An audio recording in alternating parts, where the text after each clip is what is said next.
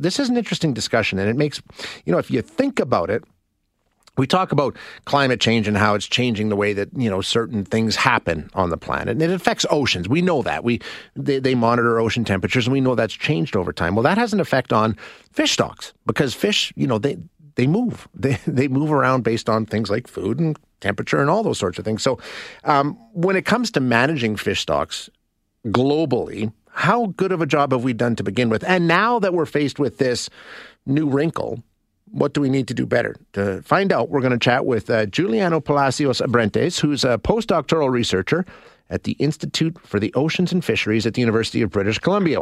Uh, Juliano, thanks so much for joining us. Appreciate your time. Hi. How are you? Thank you for having me, and hello to your audience. Yeah, I, I'm, I'm doing very well. It's a really interesting conversation, and one, you know, once I started reading the piece that you put together, I was like, you know, this makes perfect sense. We're going to have to deal with this. But to start, um, let's talk about how we do manage fish stocks right now. On, I mean, if you think about it, any sort of national initiative is going to be limited for at least some species because because they move around, right? So, so how do we manage this?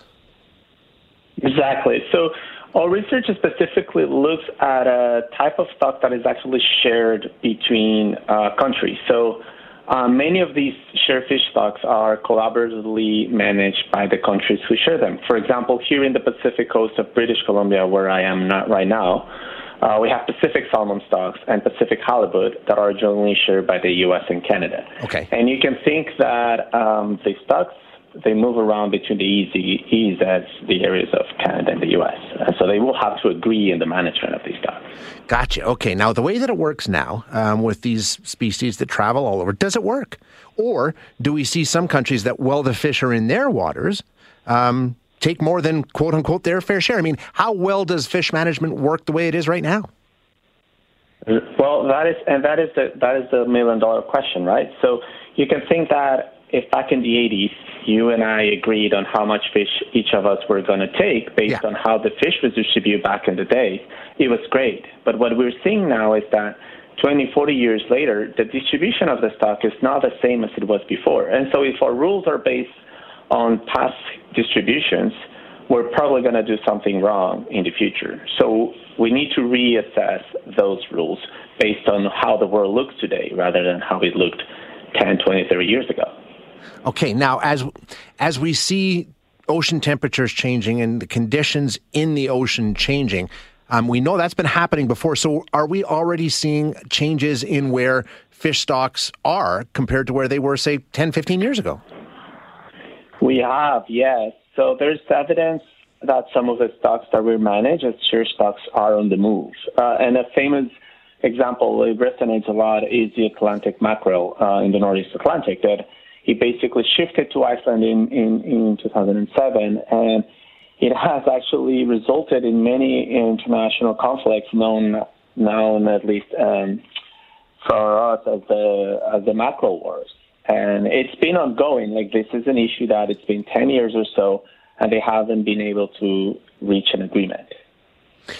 Okay, now this trend will only continue. It's not like it's going to resolve itself. So, um, how do we how do we respond? I mean, what are we seeing? Is there is there any international effort to sort of recognize that we're not dealing with the conditions at hand, let alone where they may be in ten years?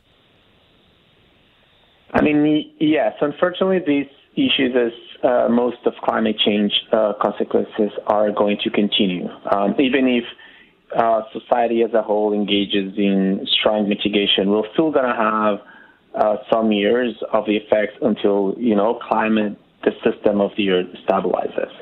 And so what we need, what what we should do, one one option that we can do in terms of fisheries management is to create tools, anticipatory tools that could work if something happens. So I like to think about this in terms of the weather channel. So you know, when you leave your house, if it says it's 10% probability of rain, you're likely not to bring your umbrella with you. But if you right. see 50% of rain, you will bring your umbrella with you. If it rains, it will keep you dry. And if it doesn't rain, the cost of you carrying your umbrella for the day is not that much. If you don't have an umbrella with you and it rains, then you're going to get completely wet and right. it's going to ruin your day. It makes perfect sense, right? Prepare right. for the eventuality, not the conditions right. that are there. Exactly, and there are some some strategies that we can do that are not that costly, and that if it happens, they can be implemented. And if the, if, that, if it never happens, the cost of having that strategy is not going to be that bad. Yeah, that makes sense. Sure. So the other thing is, you know, could there potentially be some countries that need to be brought into the fold here because you know maybe they haven't had these fish stocks in their waters but now they're going to as things changed you know these they, they may be part of this discussion where they weren't before. Is that something that has to be considered? Definitely, and that is one thing uh, issue. We call that the newcomers issue, and that is where, you know, it's like I have. It's like if you think if you have two siblings, and then these two siblings are used to sharing everything, and then there's a third one coming into the pie, and now like they have to share their like candies every day with a third sibling, and it's like, oh, well. I don't know if I want to share my share of the pie with you, but you actually have to because you know this is the new reality, and there's like a new sibling, there's a new player in the fishery, and the stock is going to their waters. They're, they're going to fish it anywhere because they have the right to fish it. But uh, so these strategies are. This is a lot of like there's a, a famous researcher that says that fisheries management is more about managing humans than fish itself. Sure. Yeah. Exactly. And I mean, and it, like you say, it, you better to have these things done in advance in case you need them than try and play catch up because we know playing catch up just doesn't work. Exactly, and there are some good examples around the world where fisheries management, especially in terms of share resources, are starting to adopt things like this or have, for example, the Pacific halibut uh, that is shared between all the way from Oregon to Alaska every year they they sample the stock and they allocate how much catch they're going to take by region specifically where the stock is distributed right so they they're not based the distribution back in the 70s but like today which which is very good so there are good cases okay Okay, so some work being done on this. Really interesting yeah. discussion, uh, Juliano. Thanks so much for your time today. I appreciate you joining us. Oh, thank you for having me. Have a great day. You too.